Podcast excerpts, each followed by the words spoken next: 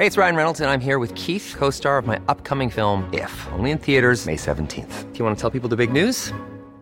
All right, I'll do it. Sign up now and you'll get unlimited for $15 a month in six months of Paramount Plus Essential Plan on us. Mintmobile.com slash switch. Upfront payment of $45 equivalent to $15 per month. Unlimited over 40 gigabytes per month. Face lower speeds. Videos at 480p. Active Mint customers by 531.24 get six months of Paramount Plus Essential Plan. Auto renews after six months. Offer ends May 31st, 2024. Separate Paramount Plus registration required. Terms and conditions apply if rated PG. Je suis venu vous parler d'Europe. Das ist ein guter Tag für Deutschland und es ist ein guter Tag für Europa. Brexit means Brexit. Du lytter til Parlamentet, Altingets podcast om Europa. Sponsoreret af 3F.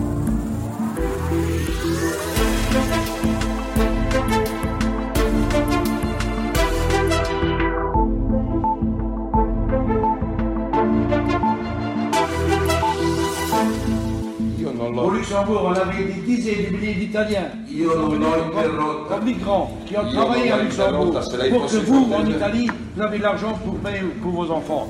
Merde alors. Ja, merde alors. Det sagde Luxemburgs udenrigsminister Jean Asselborn, da han sidste fredag kom virkelig op og skændes med Matteo Salvini fra Italien. Mert, det betyder jo sådan set lort, men selve udtrykket her kan måske bedst oversættes som for helvede da, eller hold nu kæft mand. Og hvad var det så, der gjorde Asselborn så rasende? Jo, det var Salvinis ord om immigration. Siden han blev indrigsminister, har den italienske højrenationalist Salvini brugt enhver lejlighed til at tale imod indvandring, mens andre, som for eksempel Asselborn, stadig mener, at Europa også har brug for i hvert fald lovlige indvandrere. Så da Salvini under en EU-konference i Wien begyndte at tale om, at Luxembourg og andre lande vil importere nye slaver fra Afrika, mens italienerne hellere vil lave flere børn selv, ja, så blev det simpelthen for meget for Asselborn. 10.000 af italienere har arbejdet i Luxembourg som migranter, råbte han til Salvini, sådan så I kunne få penge til jeres børn i Italien. Merde alors! Optrinet, som til synlædende blev filmet i det skjulte af en af Salvinis egne folk, er værd at lytte til. For det giver et øjebliksbillede af, hvor forskellige holdningerne er lige nu, og hvor højt bølgerne går, når de europæiske regeringer diskuterer migration. Det gør de igen under et topmøde i Salzburg i den her uge. Og det skal vi blandt andet tale om i dag. Vi skal også tale om en stor intern ballade i EU-systemet her i Bruxelles. Det handler om udnævnelsen af kommissionens øverste embedsmand, Martin Selmayr. Er han kommet til magten ved hjælp af nogle lyssky manøvrer? Det mener selveste EU's egen ombudskvinde faktisk. Det taler jeg med hende om senere i udsendelsen. Velkommen til den her uges podcast om Europa. Mit navn er Thomas Lauritsen. Parlamentet er sponsoreret af 3F, fordi Danmark fortjener færre journalistik om EU.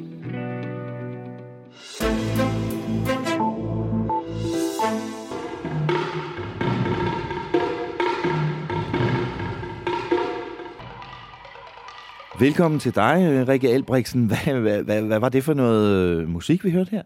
Ja, det var noget meget, meget spændende musik, der blev spillet onsdag aften i Salzburg til det her uformelle topmøde, som det hedder, mellem øh, EU's stats- og regeringschefer, mens de baner sig vej hen til det middagsbord, hvor de skulle spise deres uformelle middag og, og snakke om, om særlig migration. Så det, og det var sådan, altså jeg sad her øh, i Bruxelles og prøvede på at dække det her på distancen, og så sidder man sådan og følger med på de her videofeeds, der er. Og det der var, det var virkelig mærkeligt. Altså, øh, jeg synes, at du skal lægge det ud på din, øh, din nye smarte øh, Facebook-gruppe for, Ja, for vi. parlamentet, for man kan se Så kan I det alle sammen se virkelig det. mærkelige Ja. syn, det er med de her Ja. EU-ledere, der Ja. går rundt til det her trommemusik. Ja. Og så kan, I, så kan I også se, øh, at det er et specielt sted, det foregår, for det er det jo også, Rikke. Ja, ja det, er, øh, det er jo et gammelt barokteater, som hedder Felsenreitschule, og det er jo der, hvor at den der scene i Sound of Music, hvor von Trapp familien synger Edelweiss. Åh, oh, det var de synger Edelweiss. Ja, det er der, den er, den er optaget, så det var jo i sig selv ja, meget, meget fint. Edelweiss, Edelweiss,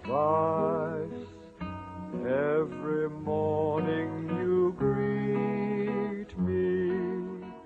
Rikke, det lyder jo sådan idyllisk, det her. Var, var topmødet også det? Altså, nu var jeg der jo ikke. Nej. Vel? Altså, det er det der med at sidde og prøve at dække sådan noget på distancen er svært. Og især i det her format, altså det, man kalder et uformelt møde, fordi der er ikke engang nogen af de der øh, af vores hemmelige insiderkilder, som man normalt kan, øh, kan ringe til og lige høre, der er med inde i salen. Fordi øh, de sidder alle sammen udenfor og ved heller ingenting. Så det, øh, altså, men det vi hører på vandrørene, det er, det var faktisk forholdsvis mindeligt. Mm. Og det var det jo faktisk lidt overraskende, både fordi det, sidste gang de mød, mødtes, så sluttede mødet jo klokken halv fem om morgenen, og der havde de netop diskuteret migration, som også var på, te, mm. altså på dagsordenen i dag. Uh, altså, og det var virkelig ikke noget, noget sådan særligt mm. altså, øh, kønt eller rart møde. Mm. Men altså, det, der så skete, var egentlig også, at de måske faktisk ikke kom særlig meget i dybden med særlig meget. Det var, altså, den, vi har også haft en hel sommer, hvor landene jo har skændtes om, hvem der skulle tage hvilke mm. migranter i Middelhavet, og øh, altså, der har sådan generelt mm. været en virkelig sådan ond øh, tone mellem, mm. mellem landene på det her spørgsmål. Øh, Som jo bliver afspejlet i det klip, vi hørte i starten. Ja, præcis. Så derfor, havde, mm. så derfor havde vi nok også gået og tænkt, okay, nu bliver de nødt til simpelthen at få renset luften og virkelig øh, få talt mm. ud. Men det virker som om, altså i hvert fald i forhold til det, vi hører, at, at det, var, det skete der ikke, at det blev faktisk i virkeligheden. Måske lagde de det lidt til side med vilje. Vi så jo også, at uh, EU-præsidenten Donald Tusk sagde, da topmødet startede, eller inden det startede, at nu må I holde op med at skyde skylden på hinanden hele tiden. Ja, præcis, og, og at nu, altså at det duer simpelthen ikke, at man altså, løber, altså de forskellige lande går hen og altså, skaber nogle flere konflikter, end vi allerede har på det her område. Øhm, så, altså, så det virker som om, at det var okay, at det var lidt kedeligt. Til gengæld så kan man sige, at nogle af de der store emner, som er udstående, altså vi er i gang med at øh, prøve på at få en, en, en aftale om et nyt asylsystem. De har lagt de her idéer på bordet om alle mulige slags lejre, både i, mm. i Afrika og øh, på, på EU-jord. Uh, EU-kommissionen er lige kommet med et helt nyt forslag om uh, et, et, et stort og og øh, altså en stor udvidelse af det her øh, grænse- og kystvagtskorp, som, som ellers lige er, egentlig er kommet mm. op at køre, sådan at der skal være 10.000 af de her ja. øh, asyleksperter og grænsevagter. Som, altså, og det er et rigtig vidtgående forslag, som, altså, som også gør, at kommissionen vil kunne sende, øh, sende altså bevæbnede vagter til et land, hvis, hvis de mener, at der er, et, øh, at der er, der er, der er en fare for Schengen-området. Altså, og sådan noget, det, det rammer jo lige ned den der suverænitetsdiskussion, som ellers er super svær. Mm. Og jeg tror bare simpelthen, de ikke, så der, der nåede de bare ikke til. De, mm. øh, de valgte at tage det mere på det overordnede ja. plan. Det er og... jo lidt slående, at, at uh, tit bliver kommissionen beskyldt for, at det EU ikke gør nok for at beskytte Europas grænser. Og nu kommer de så med et forslag om det, og så er det også galt. Ja, ja, men sådan var det jo allerede. Det, altså, det, ville man, det, altså, det er jo helt naturligt. Det, ja. De prøvede det faktisk også dengang, man overhovedet altså, øh, besluttede at, øh, at give flere muskler til Frontex, som det hedder, det her øh, agentur, som, som, øh, som, som hjælper ude på grænserne. Øh, men, men altså, det vil landene jo ikke. De vi har ikke lyst til, altså især altså lande som Grækenland og, øh, Spanien og Italien, som er de der frontlinjelande, de har jo ikke lyst til at bare sige, ja, den er fin, øh, I sender bare nogle folk mod vores vilje, selvom vi ikke har spurgt om det, hvis I mener, der er et problem på vores grænser. Altså, den er mm. bare virkelig svær at sælge. Ja. Og så omvendt har du også det der med, jamen altså, 10.000 grænsevagter, det er mange, og det koster en masse penge, og hvor skal de der penge komme fra, og hvorfor ja. de 10.000 og så videre. Så det, mm. altså, men alt det der, det kommer de bare slet ikke ned i. Ja. Og den diskussion fortsætter i dag her torsdag, øh, mens vi optager. Ja, fordi der skal de tale om, om intern sikkerhed i princippet, men den interne sikkerhed er jo sådan lidt betinget af den, altså af de grænser, der ligesom er ja. rundt om unionen, så på den måde så spiller det også ind der. Ja. Rikke, noget helt andet. Øh, Margrethe Vestager, EU's konkurrencekommissær, er, øh, er i gang med at åbne en ny øh, sag Øh, det handler om biler, og det ved jeg, at du er lidt, øh, du er faktisk gået blevet lidt farvet over det, Rikke. Ja, det, det er lidt det, fordi vi bor jo her i Bruxelles, som er mega forurenet. Der er sådan nogle, altså vi har fået sådan nogle øh, forureningsadvarsler om, at nogle dage er det ja. bedst, hvis man ikke tager sine børn med ud. Eller, og, altså, altså, Ingen det er sådan... babyer i barnevogne udendørs i dag. og så, når man så hører, at hun starter en sag, fordi at dem, der kaldes for The Circle of Five, som er de store tyske bilproducenter, altså BMW, Daimler, Volkswagen gruppe med Porsche og Audi osv., altså at de simpelthen bevidst har aftalt ikke at øh, konkurrere med hinanden på øh, altså noget teknologi, der skulle gøre øh, gøre øh, bilerne renere, altså ja. for, og mindske forurening øh, af altså særligt partikel, øh, partikelforurening og det, der ja. hedder NOx, altså, så bliver jeg sådan lidt farvet, fordi det er sådan lidt, man går lidt og regner på, hvor mange år der egentlig bliver, bliver barberet af ens levetid, når man bor i en forurenet storby. Ja. Ikke? Altså, så er det lidt ærgerligt, hvis ja. bilindustrien ja. så bevidst modarbejder, at det skulle blive bedre. Ikke? Men så, så det er det, hun har, altså, hun, hun har øh, ligesom konstateret, at der muligvis er sådan en kartelvirksomhed mellem de her fem mm. store Øh, har det noget at gøre med hele den her øh, kæmpe sag, øh, der er blevet kaldt Dieselgate, altså om, øh, om folkevognsfabrikkerne og deres snyde mekanismer i motorerne? Det er ikke det samme, vel? Nej, for det, altså, man kan sige, at det har... Altså, det udspringer jo af, at der er fokus på bilindustrien i, øh, altså, i øjeblikket alligevel, men det, der var med hele Dieselgate, det var jo, det handlede om de her cheat devices, som man kaldte det, sådan nogle, mm. noget snyde software, der var blevet sat i bilerne, sådan at når man testede, hvor meget de forurenede, så fik man øh, et andet svar inde i laboratoriet, end det egentlig var ude på landevejene. Så, øh, så det er, hvad kan man sige, en anden helt ny mm. øh, dimension af den her skandale med, at bilproducenterne sådan set ikke fortæller os, hvad det egentlig er for noget. Ja. At, øh, nu går de ligesom med. sammen til synlædende og bliver enige om, at øh, vi har ikke så travlt med at udvikle de her mere grønne øh, motorer. Øh, ja. ja. Øh, det er så øh, en, en større øh, efterforskning, der går i gang nu, øh, og vi ved jo ikke nu, om det her bliver bekræftet endeligt. Men, men hvad sker der, hvis det gør? Jamen, så kan de jo risikere nogle enorme bøder. Altså, det er det, man tit ser i de her kartelsager, at så, så bliver de straffet på mm. den hårde måde, ja. øh, altså økonomisk. Samme Margrethe Vestager, hun øh, øh, åbner ikke kun øh, kartelsager, hun har også i den her uge faktisk øh, blandet sig sådan første gang direkte i, øh, i den diskussion, der er ved at varme op nu om, hvem der skal være den næste formand for, for kommissionen. Øh, hun øh, støtter ikke den her såkaldte spidsenkandidatproces, øh, som virkelig er i vælten igen nu, fordi der popper kandidater op faktisk både til højre og til venstre øh, her i byen. Men Rikke, lige inden vi snakker lidt mere om dem, øh, skal vi måske lige opsummere, hvad er det, det er for noget, det her spidsenkandidat? Oh, det er et frygteligt spørgsmål, fordi det er bare sådan en Jeg ved det godt. virkelig altså, langhåret mm. øhm, proces. Det handler jo om koblingen mellem Europaparlamentsvalget og øh, valget af den næste formand for EU-kommissionen. Og det er egentlig noget, der ligger over hos stats- og regeringscheferne, som egentlig de skal skæve til, hvad udfaldet er fra et Europaparlamentsvalg. Og, og så skal parlamentet i sidste ende give grønt lys til den kandidat, mm. som, som øh, statsministerne og, og de andre der finder. Problemet er bare, at øh, ved sidste valg, så var det, at der, de gik lidt rogue over i, i Europaparlamentet, og så, så, så lavede de ligesom bare en kobling mm. mellem, øh, mellem parlamentsvalget ja. og udnævnelsen ved at stille med de her spidsenkandidater, som ja. vi, som, altså, det er så ja. blevet døbt i Eurospeak, øhm, ved at sige, okay, alle de politiske øh, partifamilier, der vil være med i det her, I stiller med en, og dem, der så bliver det største parti i, i Europaparlamentet, de får ligesom serveretten. Det bliver mm. dem, der ligesom kan spille en kandidat på, på banen først, og så øh, mm. hvis der er hvis der er flertal bag, så bliver den øh, kandidat så præsenteret for stats- og regeringscheferne, og så må de tage den derfra, ikke? Ja, så sagde de jo også, øh, det blev de enige om, så grupperne i parlamentet at sige, og hvis, hvis stats- og regeringslederne øh, vælger en anden end dem, vi foreslår, jamen så vil vi bare ikke godkende det. Ja, så, så stemmer vi imod, når den, når den kommer over og skal have Så de er sådan set kortsluttet processen der, mm. og det, det havde de jo stort held med. Øh... Ja, det var sådan, Jean-Claude Juncker fik sit job, kan ja. man sige, som, øh, som nuværende kommissionsformand. Men på trods af, at, at der er en hel række stats- og regeringsledere, blandt andet øh, vores egen statsminister, Lars Løkke Rasmussen, som egentlig ikke synes, det her er en god idé, så er der jo altså øh, stærke kræfter i parlamentet, der er ved at sætte gang i det igen.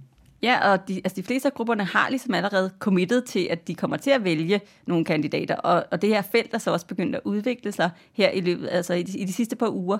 Så først så kom Manfred Weber på banen, og han er formand for EPP-gruppen i parlamentet, som er den største, den største politiske gruppe af konservative, konservative og kristendemokratiske øh, medlemmer. Og så her i den her uge, så kom både EU-kommissionens næst, en af de EU-kommissionens næstformænd, Maros Shevchovic, øh, og stillede sig til rådighed for Socialdemokraterne, og så var, kom øh, de grønne også med fire kandidater, øh, og de har sådan en lidt sjov sådan idé om, hvordan det skal forløbe, fordi de vil nemlig have sådan et, øh, et, et medformandskab, med, hvor man så simpelthen skal vælge to kandidater, som så skal dele formandsposten, og hvordan det ligesom skal virke i, i praksis over i EU-kommissionen, det vil så, ja, det vil vi så se øh, til den tid. Men, mm.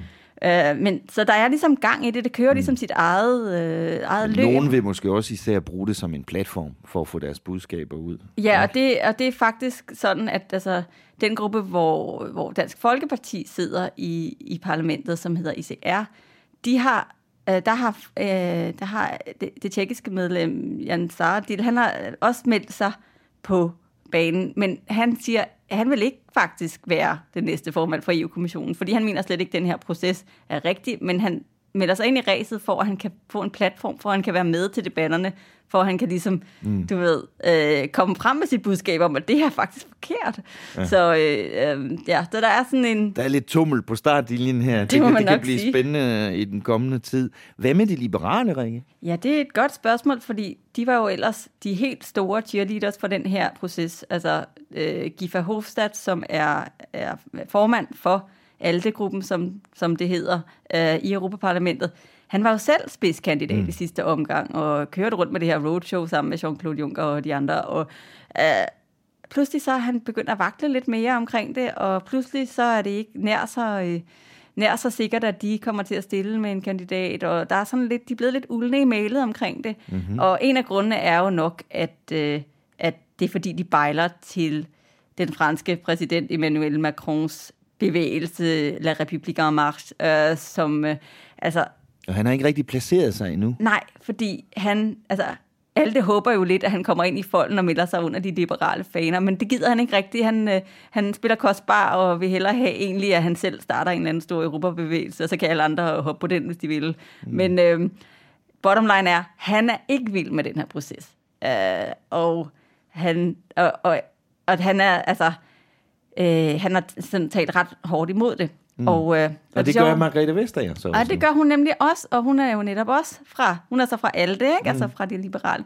Hvor både øh, de radikale og venstre fra Danmark sidder, ikke? Ja, ja.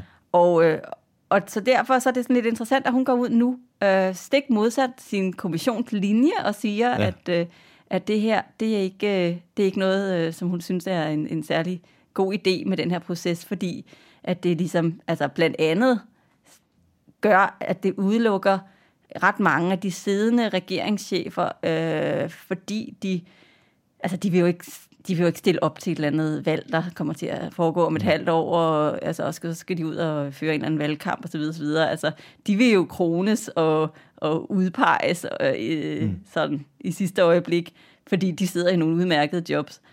Um, og, og det samme kan man jo nok lidt sige om hende selv, ikke? fordi der er jo, altså brygtebørsen, der er hun jo i super højt kurs. Til et topjob efterfølgende, men hun kommer jo heller ikke til at melde sig til den her proces, ja. og slet ikke som liberal, fordi de liberale, lige nu er det den fjerde største gruppe i Europaparlamentet, de kommer jo aldrig til at ligesom kunne altså kunne vinde Europaparlamentsvalget. Altså det er helt usandsynligt med de, med de ja. altså stemmebevægelser, vi ser i øjeblikket. Så ja. på den måde er det jo heller ikke en særlig interessant proces for sådan en som hende. Men Macron kan godt lide Margrethe Vestager, øh, ved vi. Ja, ja. Øh, og han er imod spidsenkandidatprocessen. Det begynder måske at ligne en idé, det her. Ja. Det er i hvert fald spændende. Øh, måske kan vi få opklaret noget af det øh, i næste uge. Der får jeg nemlig besøg af generalsekretæren for den liberale politiske organisation i Europa.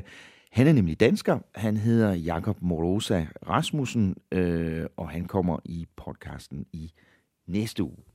Tak til dig, Rikke. Jeg vender tilbage til dig lidt senere. Nu skal vi nemlig over til min gæst i den her uge, og det er som sagt EU's ombudskvinde. Hun kommer her, men først vil jeg lige opsummere den her lidt spejede sag om kommissionens nye topchef, som hun for nylig har præsenteret en kritisk rapport om. Det var onsdag den 21. februar i år, og klokken var 9.35 om morgenen, da den samlede EU-kommission på rekordtid godkendte en utraditionel personalebeslutning, som kan komme til at forfølge den her kommission til det sidste. Med et slag blev kommissionsformand Jean-Claude Junckers øverste politiske rådgiver og tidligere kampagneleder, den konservative tysker Martin Selmayr, han blev sendt helt til tops som generalsekretær og dermed øverste embedsmand for EU-kommissionen. Mindre end en time før kommissionens møde den dag, helt præcis kl. 8.39, der havde den siddende topchef, generalsekretær Alexander Italianer, afleveret sin opsigelse til Juncker. Det var sådan set bare en formalitet, for både Juncker og hans kabinetschef Selmeier, de havde i flere måneder vidst, at Italianer ville gå af. De havde bare ikke fortalt det til de andre kommissærer. Nej, i stedet for havde de to gamle venner omhyggeligt forberedt en lynprocedure, hvor Martin Selmeier selv på ganske få minutter blev løftet op til generalsekretær, uden nogen reel konkurrence fra andre kandidater. Først blev han vicegeneralsekretær, det skal man nemlig være for at kunne blive generalsekretær, og øjeblikket efter var Selmeier så pludselig placeret i det øverste job. Kreativ anvendelse af reglerne, mener nogen. Andre mener, at der var tale om en slags ledelsesmæssigt kup, udført af en snart afgående kommissionsformand og hans politiske muskelmand bag kulisserne. Det her forløb er ikke noget, som jeg eller andre journalister har fundet på. Det kan faktisk nu læses sort på hvidt af alle og enhver. Efter flere måneders hæftig kritik og polemik i medierne og i Europaparlamentet, gik den europæiske ombudsmand nemlig ind i den her sag. Hun er egentlig en ombudskvinde. Hun hedder Emily O'Reilly, og for et par uger siden kom hun så med en rapport, der beskriver hele det her forløb ned til mindste detalje. Emily O'Reilly og hendes medarbejdere har brugt hele deres arsenal af beføjelser til at efterforske anklager om brud på EU's regler. De har interviewet alle de involverede. De har gennemgået omkring 10.000 mails, udkast, mødereferater og alle mulige andre dokumenter. Alt imens sikkerhedsfolk fra kommissionen stod vagt omkring dem. Og i dag er ombudskvinden ikke i tvivl.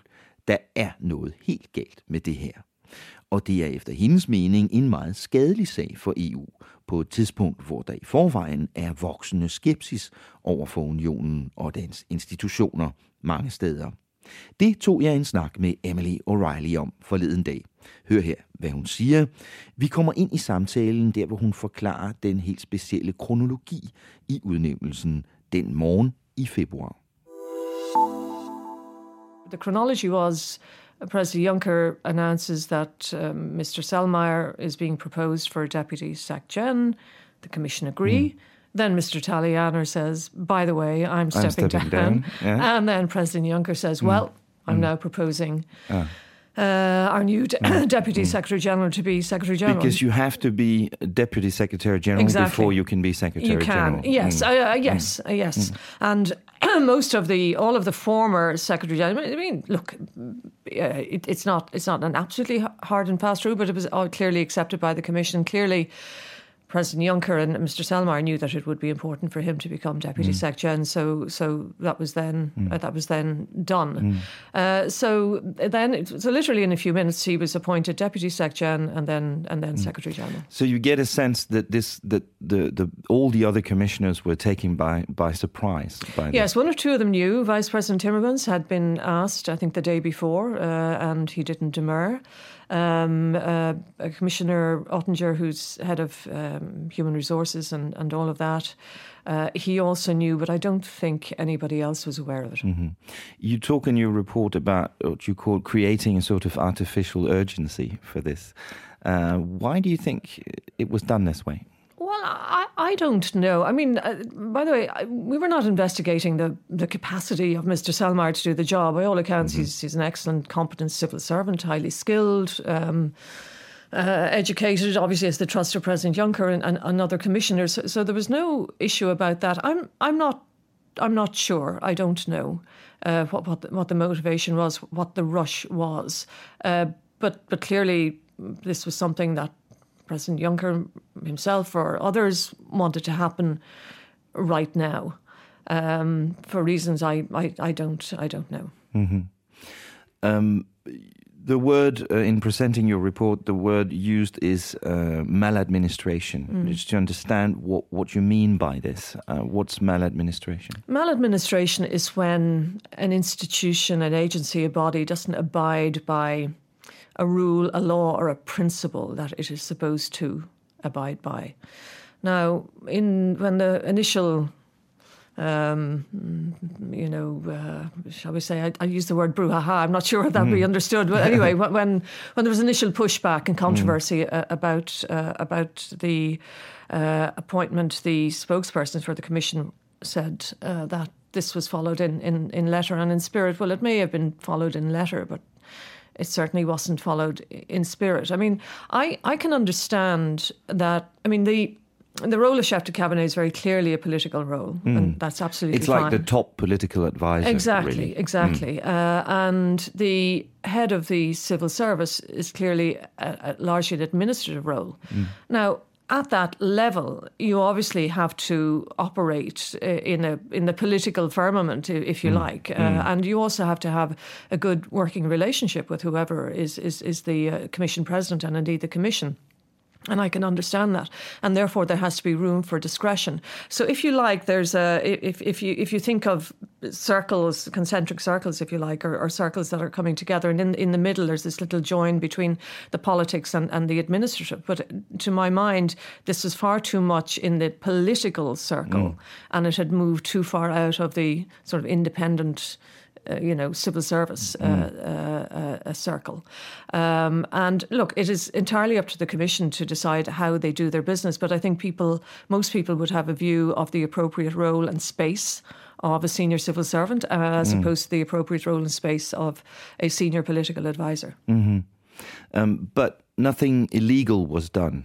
Well, I'm not saying whether mm. whether it was illegal or, or, illegal. I mean, ultimately, it would be the, the European Court of Justice who would decide uh, who would decide such a, uh, such a thing. I'm saying that the parameters are certainly stretched. Mm-hmm. How is this a problem uh, for the European Commission and maybe for the EU uh, in general? It's a problem very simply because it gives ammunition to Eurosceptics and also not just to Eurosceptics are skeptical about the union, but there are lots of people who just don't like the union and who are uh, opposed to the union.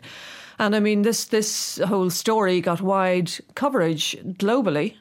Uh, not just within the Brussels bubble or even in Europe, but but um, in the United States and all over the world. Why? Because the Commission is a hugely important uh, uh, in, institution um, because of the series of crises that the EU has has been going through and is is been going through. And then when something like this happens, then obviously people who are opposed to the EU or skeptical about the EU are very quick to seize upon it. So there were editorials, not just reports, but editorials in some of the big more, shall we say, Eurosceptic newspapers in, in, in the UK and uh, in, in, in, other parts of, of Europe as well.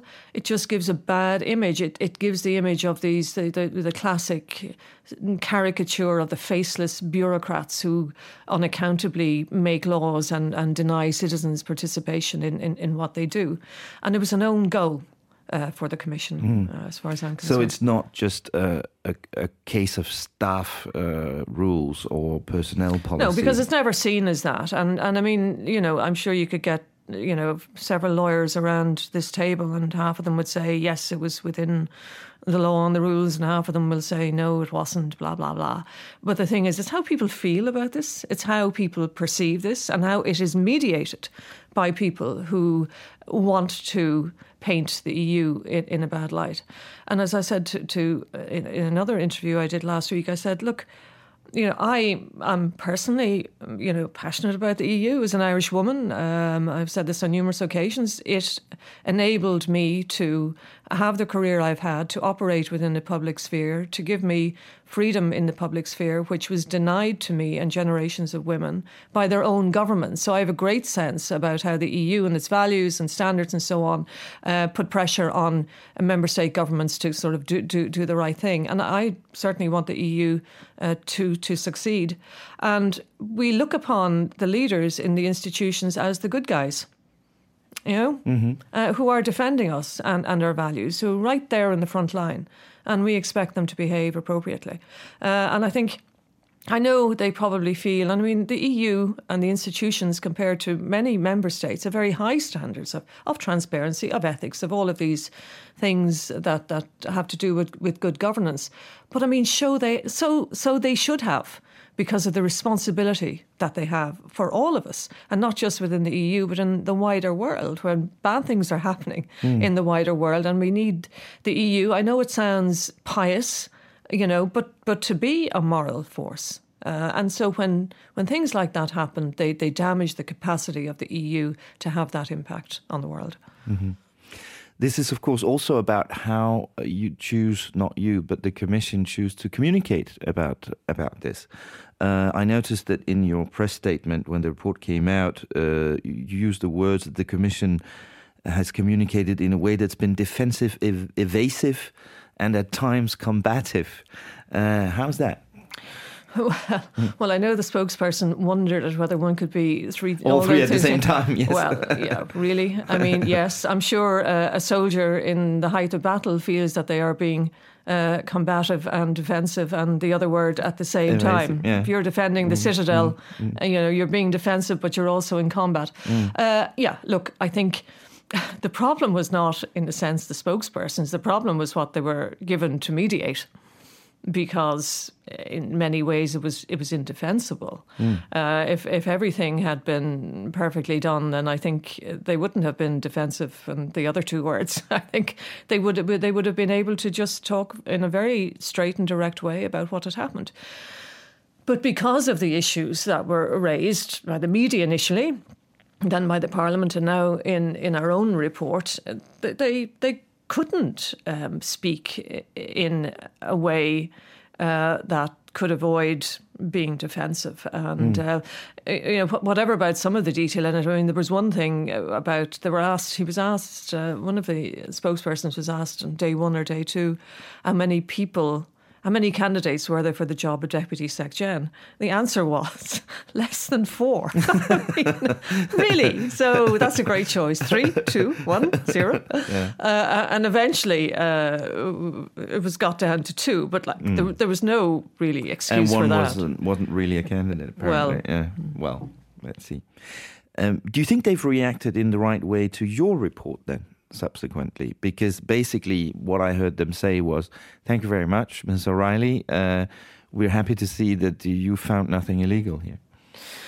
Well, I mean, uh, my, I was a, a, journalist for a very long time, and I've I've watched how people react to reports, governments react to reports that, that are negative, and it's called in the English language at least cherry picking. Mm. so let's grab on to the uh, to you know the, mm. the line uh, that that we find uh, palatable, and, and, of course you have to put your, your best foot forward when you're doing that.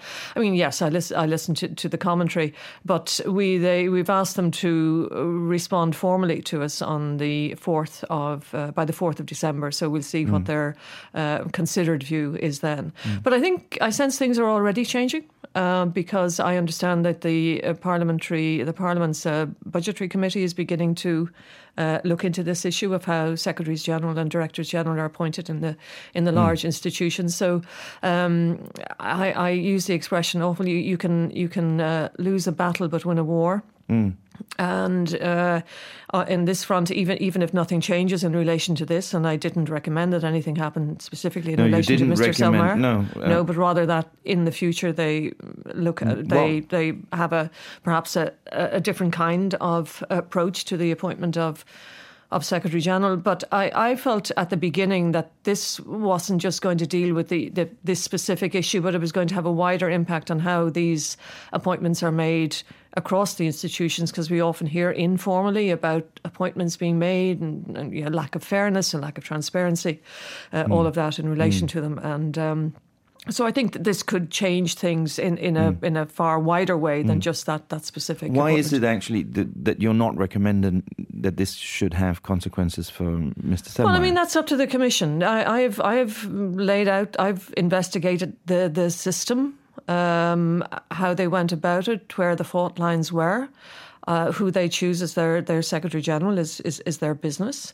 Um, they what they do now is is, is entirely uh, up to them. But I, I would hope that in in absorbing the report, and what I've tried to do as well in the report is to be is to simply lay out the facts um, and not to over editorialize. I know we're talking now, obviously, and I'm, I'm giving sort of a wider perspective in, in relation to it, but but the report uh, stands for itself in, in terms of the facts that are there.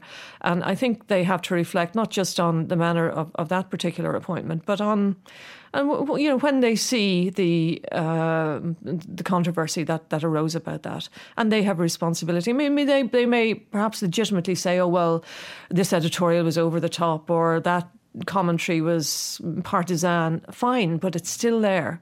And, you know, the public don't know the ins and outs of it. They just see what, what is mediated back to them. Mm. And so, to an extent, of course, that is beyond all of our control, but to the extent that they can control it, they should. What is it you, you hope, in a nutshell, uh, that the Commission uh, will understand reading your report? I think they'll. Un- I think they should understand that they can't pretend to be doing one thing and actually doing another, and that people aren't fools. Ja, kommissionen må hellere forstå, at folk ikke er dumme, og at borgerne ikke bare vil lade sig føre bag lyset af selv de mest opfindsomme administrative krumspring bag ved kulisserne. Sådan sagde altså EU's egen ombudskvinde, som vi hørte her. Tak til Emily O'Reilly. Og tilbage til dig, Rikke Albrechtsen, for vi skal jo lige høre lidt om, hvad der kommer til at ske næste uge. Ja, jamen øh, EU's landbrugsminister skal smut til Østrig til, øh, mm-hmm. til et lille ministerrådsmøde. Og så er der også et andet rådsmøde i Bruxelles dog, uh, om altså konkurrenceevne. Ja. Og der skal de simpelthen tale om kunstig intelligens og robotter.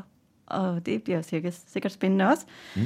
Så skal vi jo markere øh, lidt af en, en mærkedag, fordi på den næste lørdag, den 29., så er der jo seks måneder til Brexit. Et halvt år. Yes. Ja. Og ja, det er spændende mm. om, hvordan det kommer til at forløbe. Fordi, det er den, men den dag, de skal være ude. Ja, ja. der, mm. altså den 29. marts næste år, klokken midnat, EU-tid, mm. 11 britisk tid, der, øh, der er de ude. Mm-hmm. Og vi har jo ikke nogen aftale endnu. Nej. Og det er jo en af de ting, som de taler om faktisk lige i dag, hvor vi optager øh, på det topmøde, der er i gang i Salzburg. Og der skal de jo lægge nogle planer for, hvordan skal de her næste par måneder forløbe, fordi hvis de ikke ligesom når en, en, en endelig aftale, altså senest november, aller, aller, aller senest i december, så begynder det altså at knibe med at kunne lave det her til en rigtig juridisk tekst, som, mm. øh, som, fordi det er jo en traktaten nærmest, man skal lave, ikke? Som, øh, som er den der skilsmisseaftale. Og hvis, hvis den ikke ligesom er klar, så kan den simpelthen ikke nå at blive godkendt, mm. både af parlamentet og over blandt øh, landene, og så også altså, blive juridisk afluset, som sådan nogen skal. Ikke? Så, mm. så det bliver svært. Der er også en spændende folkeafstemning på vej i et helt andet hjørne af Europa, Rikke. Prøv lige at fortælle lidt om det. Jamen, det er den 30. at mm. uh, makedonerne de skal stemme om, hvorvidt de skal have et nyt navn til deres land, og de ikke længere skal hedde Fyrum. som Former Yugoslav Republic of Macedonia. Præcis, ja. men i stedet for skal hedde Republikken Nordmakedonien. Ja. Og det er ikke fordi, de bare går rundt og virkelig gerne øh, ikke, øh, ikke vil hedde Fyrum længere, selvom det kunne man også godt forstå. Men, øh, Grunden til, at de ikke har kunnet bare hedde Makedonien? Det er jo, at dengang i 91, da det tidligere Jugoslavien ikke længere var, så var det, at øh, grækerne blev ret så sure over, at Makedonien gerne ville hedde Makedonien, fordi de har jo en region i provins, provins, der hedder ja. Makedonien, og det er alt sammen sådan noget med Alexander den Store og, øh, og gamle dage, og mm. ah, ja, noget med... Dybe følelser. Meget, meget historie, dybe følelser. Kultur, ikke? ja. Og, og det har jo så gjort, at i ja, små tre årtier, så har altså grækerne ført den her kamp mod mm øh, at de måtte kalde sig Makedonien. Og det har blandt andet haft store konsekvenser for Makedoniens mulighed for at blive optaget i EU og i NATO, øh, fordi de simpelthen, altså grækerne bare har blokeret og blokeret og blokeret. Så nu virker det som om, der er et gennembrud på vej. Og nu så har de det lavet lidt, en aftale om det de her navn. Det, ja, det har de gjort, og den her aftale skal så øh, til folkeafstemning. Og det sjove er lidt, det er ikke fordi, de sådan spørger, vil du gerne have, at dit land hedder Republiken Nordmakedonien? Det de spørger om, spørgsmålet lyder sådan her. Støtter du EU- og NATO-medlemskab ved at acceptere aftalen mellem Makedonien og Grækenland? Altså, så det er ikke, mm. det er ikke fordi, altså, at man tror, at det her er noget, som befolkningen virkelig gerne vil, fordi det er jo også noget, der ligger dybt hos dem. Det er jo ligesom deres lands navn, ikke? Mm. Men det øh, handler om at, at, at prøve at overbevise befolkningen om, at Man det bliver bliver man nødt til til at det, øh, fordi ellers så kan man ikke øh, komme med ligesom, i det gode selskab, man gerne vil ind i. Og derfor er der også opstået et pres, og det er lidt interessant, synes jeg, øh, fra Ja. Rusland. Der er en troldekrig i gang, altså, der, øh, altså især på Facebook og andre sociale medier, hvor der, man prøver ligesom at sådan, så, så tvivl om, hvorvidt, altså, hvem, altså, hvorvidt det her i virkeligheden er, er, er noget, som den almindelige makedoner burde støtte. Og, øh, og altså det, de opfordrer til, det er faktisk, at de skal lade være med at gå i stemmeboksen, fordi der er et krav om, at øh, mindst halvdelen af de stemmeberettigede skal dukke op, ellers så ryger det her tilbage til parlamentet. Så, øh, altså, så, så, noget, så man prøver ligesom, altså, der er sådan en indblanding udefra, der prøver på at så tvivl om altså, ligesom legitimiteten og, øh, og hvorvidt det her er fair, og altså puster til en masse af de der nationalistiske følelser.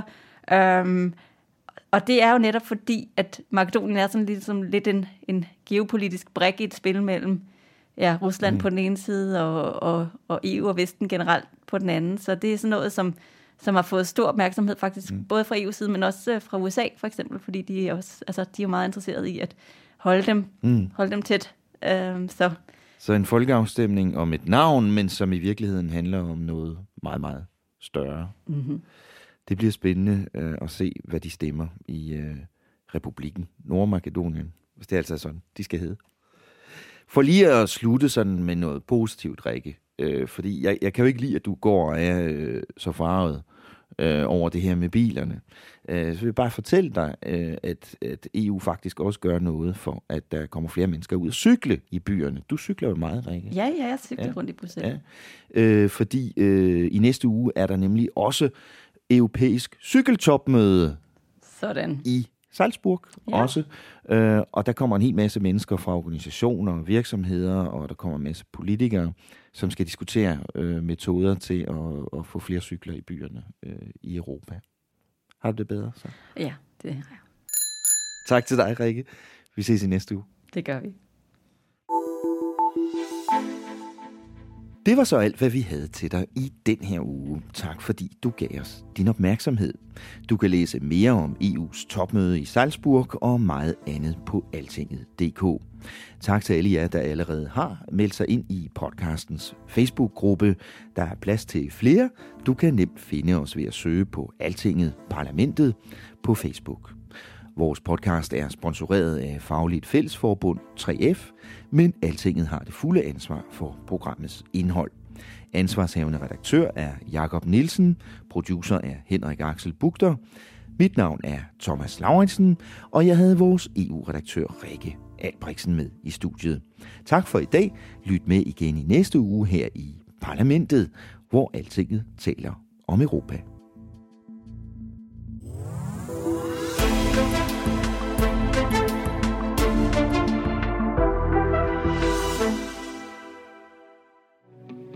Parlamentet er sponsoreret af 3F, fordi Danmark fortjener færre journalistik om EU.